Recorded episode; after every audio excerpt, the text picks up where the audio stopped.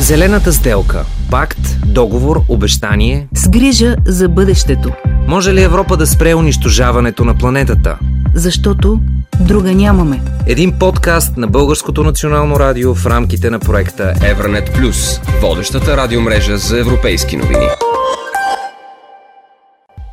Разхождам се из Борисовата градина. В тази част, която прилича на гора. Затварям очи и чувам морето. То шуми, бучи в далечината. Представям си вълните, които всеки момент ще бибипкат. Вълни от клаксони и спирачки. Отварям очи и виждам реалността. Софийското море е мираж, на мястото на който Цариградското шосе е изпълнено с движение и шум. Разбира се, въображението ни спасява много често, но можем ли постоянно да живеем в измислен свят, в който да пренебрегваме реалността и вместо да замитаме проблемите под килима на иллюзиите, да предприемам нещо. Да направим така, че действителността да ни носи спокойствие и сигурност. Да превърнем София, кафят, в зелен град. Лесно ли е да живеем без коли? Как можем да си променим навиците? Виждаме ли в какво се превръща градът вследствие на този трафик? Дали бихме могли да живеем напълно без коли в града? Драгомира Раева от Екологично сдружение за земята. Определено за някои дейности ще трябва да останат колите за някои хора.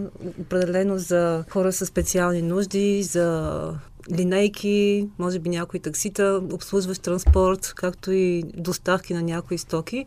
Но за редовия гражданин, който почти всеки ден избира автомобила си за, като начин на превозване в града и движение в града, това е абсолютно възможно. Аз попаднах на една много интересна статистика, че енергията, която се използва за производството на една кола, е също фактор, когато трябва да оценяме ефикасността на, на автомобила, на личния автомобил за превозно средство, за избор на превозно средство в града. Се обясняваше, че всъщност за 95% от времето една кола всъщност не се използва. 5% от тази енергия, която е била вложена в нейното производство, реално е полезна енергия. Това по един начин ни кара да осъзнаем колко неефикасен начин на предвижване е това в града а, дори от тая гледна точка, енергията вложена в нейното производство, след това идва енергията вложена в нейната употреба, за да я караш. Обикновено по един човек само се вози в автомобил, за да стигне от една до друга точка, като много често тези маршрути са толкова кратки, че биха могли да бъдат изминати съвсем комфортно, дори пеша или с велосипед или под друга форма на активно движение или с градски транспорт. В общи линии тази зависимост от колите е изначално заложени от градското планиране. Ние от тук нататък, за да мислим за градове без коли, трябва да мислим и за новите организация на града и на планирането на нашия живот вътре. Ако аз трябва да отговоря на въпроса с, с това лесно ли е да живеем без автомобил? Цветан Колев, транспортен инженер. Лесно ли е да живеем без шоколад и чипс? Ами, за всеки е различно. Трябва ли? Ами, не. Обаче трябва да сме балансирани. Тоест не трябва да прекаляваме с тези неща. Нали? И както при храненето в транспортната система трябва да има някакъв баланс. Нали? Не може да прекаляваш с едно или друго, защото това води до своите негативни последици. Съответно, трябва да търсим този баланс. И основно, нали, идеала, обикновено, който гоним в градското планиране, е това качеството на живота. Тоест, промените, които въвеждаме в начина по който живеем, да доведат до един по-добър живот. Нали? Споменахме шоколад, чипс, Цето каза торта, града е една торта. Радост Маринова от Сдружение Вело Еволюция. А, всъщност има една а, концепция, която а, планьорите използват в последното десетилетие и тя се нарича а, пътна диета. На английски е road diet. А, как да отнемем а, това пренасищане с твърде много пространство, което е отделено за автомобилите? А, Драга хубаво каза, че един автомобил се ползва само в 5% от времето, но всъщност това води не просто до повече и по-широки а, улици и пътни платна, предназначени за тях, но и до а, пространство, което се отнема за паркиране.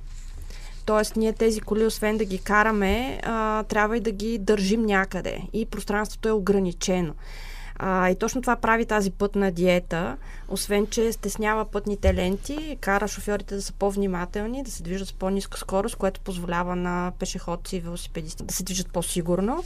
Другия момент е точно с ограничаването на това колко пространство отделяме за паркиране, къде ги слагаме тези автомобили, може ли града да си позволи това разхищение на пространство, може ли града да си позволи а, строителство на подземни, надземни паркинги, колко ще струва това строителство. И защо това е диетата, да си представим, че имаме един ограничен ресурс и че той трябва да бъде използван по-разумно. Бих направил едно уточнение. Тотално не строенето на улици, респективно пътища, нали, не е решение, разбира се. Тук в София специално тази тема има един малко дисонанс в а, начина по който се говори за, за уличната инфраструктура, защото имаме едни хора от по-старата генерация, дето те са си мечтали за един град, който обаче те никога не са видели изпълнен. И те все още живеят с идеята, че има елементи от този град, които трябва да се изпълнят. Като говорим за разни улични отсечки, които липсват, нали, тангенти, рингове и така нататък. И те наистина са структуроопределящи за самия град. И те са важни. Трябва да се случат. Въпросът е начина по който се случват. Пространството вътре в рамките нали, на тази улица от едната граница до другата граница, как ние го използваме точно. Естествено, че ще има нужда от пространство за автомобили. А ще има нужда от там да преминава обществен транспорт. Между другото, това е един от големите дефицити в момента на обществения транспорт в София, защото има, именно заради такива липсващи основни връзки, той е неефикасен на определени, за определени пътувания между определени зони на града. Това може да се види в а, южната част на София, нали, ако искате да стигнете някъде от реално на Красно село до, примерно, до Гео Милев. Общо взето, освен с автомобил, нямате друга разумна опция, освен ако не искате да се струшите един час и половина в градския транспорт или... И това е именно заради тези липсващи елементи. Въпросът е как адаптираме онази инфраструктура, която имаме вече, която е морално старяла, така че да пасва именно на тази философия, нали, за която си говорим. Когато се постави нещо такова на масата вече, нали, да се изпълняват някакви конкретни мерки, обикновено хората ги възприемат така с, с резерви, защото те са свикнали да живеят по един начин. И сега изведнъж ние им казваме, да, ама за да го направим по-хубаво, трябва да сменим нещо. А, сега, докъде е просто нашата си вродена мнителност по тези географски ширини, докъде а, естествената така реакция на, на хората, нали, като има някакви промени, винаги имаме едно съпротивление. Тук е много ключова ролята на общината като комуникатор, която а, трябва да стане по-добър комуникатор, защото тези проблеми само ще зазляват, нали, ако ги заметаме под килима, както си говорим. Те неща трябва да се говорят, трябва да се обясняват и то трябва да се обясняват многократно, защото транспортът е така, така сфера, дето нещата стават отгоре надолу. И ние малко го усещаме едно с едно, че ни е снесено. Някой ни казва, че трябва с едно да си променим начина на живота. Което не е съвсем така, защото тези политики са продукт на диалог. Мобилността е основна свобода. Това е възможността за достъп до работа, образование, услуги, общество и всичко останало, което е част от живота на човека. С други думи, мобилността е един от жизненно важните фактори за всяка общност. Благодарение на мобилността, ние имаме достъп и до други места по света, откъдето можем да черпим информация и добри практики. Мобилността е напредък, развитие. Зависи какви са границите обаче – има много програми, които са действащи и показват добри практики. Трябва да дадем един пример а, как този баланс а, някъде вече се е случил. Защото когато говорим как ползваме пространството, обикновено имаме предвид а, идеалния случай, идеалната среда, в която се чувстваме щастливи, а пък в момента сме нещастни, обаче що сме нещастни. А, злополуки се случват по тези пътища, които са, както каза Цецо, морално остарели и ние ги ползваме по лош начин. А, въздуха е мръсен, а, защото твърде много автомобили ползваме, а към а, тези автомобилни газове се добавят и други замърсители, не само от автомобилите. А, тоест ние трябва да направим нещо за тези проблеми. То не е просто, че не ни харесва градската среда, ние имаме проблеми с нея и те са съвсем осезаеми. А, такава промяна се е случила 70-те години в а, Амстердам, един град, който в момента познаваме заради голямата му велосипедна култура и начина по който там а, изглежда всичко се прави с а, колело. Но как се е случило това нещо? А, всъщност, а, заради прекомерната употреба на автомобили по това време, е имало много злополуки, започнали са да загиват а, много деца. Появило се движение на родители, които са поискали улиците да станат по-безопасни. Това е продължило няколко години с протести, с много акции, с много отправени послания. И всъщност това, което прави града Амстердам и като цяло Нидерландия е да използва петролната криза, за да започне да установява една такава култура, да върне старата култура на велосипедно придвижване, като започне да а, осигурява пространство за придвижване с велосипед. Знаем как изглеждат а, холандските велоалеи, но това е един а, много дълъг процес, в който проба грешка, проба грешка, те са установили, че това работи и продължават да го насърчават дори в момента. Тоест не се смята, че те са достигнали някакъв таван на велосипедното а, използване. Те продължават да насърчават и да обезопасяват още и още тези отношения между пешеходци, автомобили, велосипедисти. Така че този процес не е статичен, той отнема време, а, има от кого да се получим. А, въпросът е, осъзнаваме ли наистина какви проблеми имаме в момента и че можем да ги решим? Мен това пак ме навежда към споделянето. Споделянето и на пътищата. Защото в момента те едва ли не се възприемат като нещо експлозивно и само за автомобила. До някъде градският транспорт се промъква както може. И всички останали участници в движението пречат. Те са там по някакъв начин вземат излишно място, особено велосипедистите в нашия град. Та, да, тази мисъл в посока споделяне и равноправно участие в а, движението, като всеки да има възможността да избере начина по който да се движи. И Всъщност това е свързано с едно друго много голямо движение в света. Reclaim the Streets или да си върнем обратно улиците а, което има някакъв ренесанс преживява сега.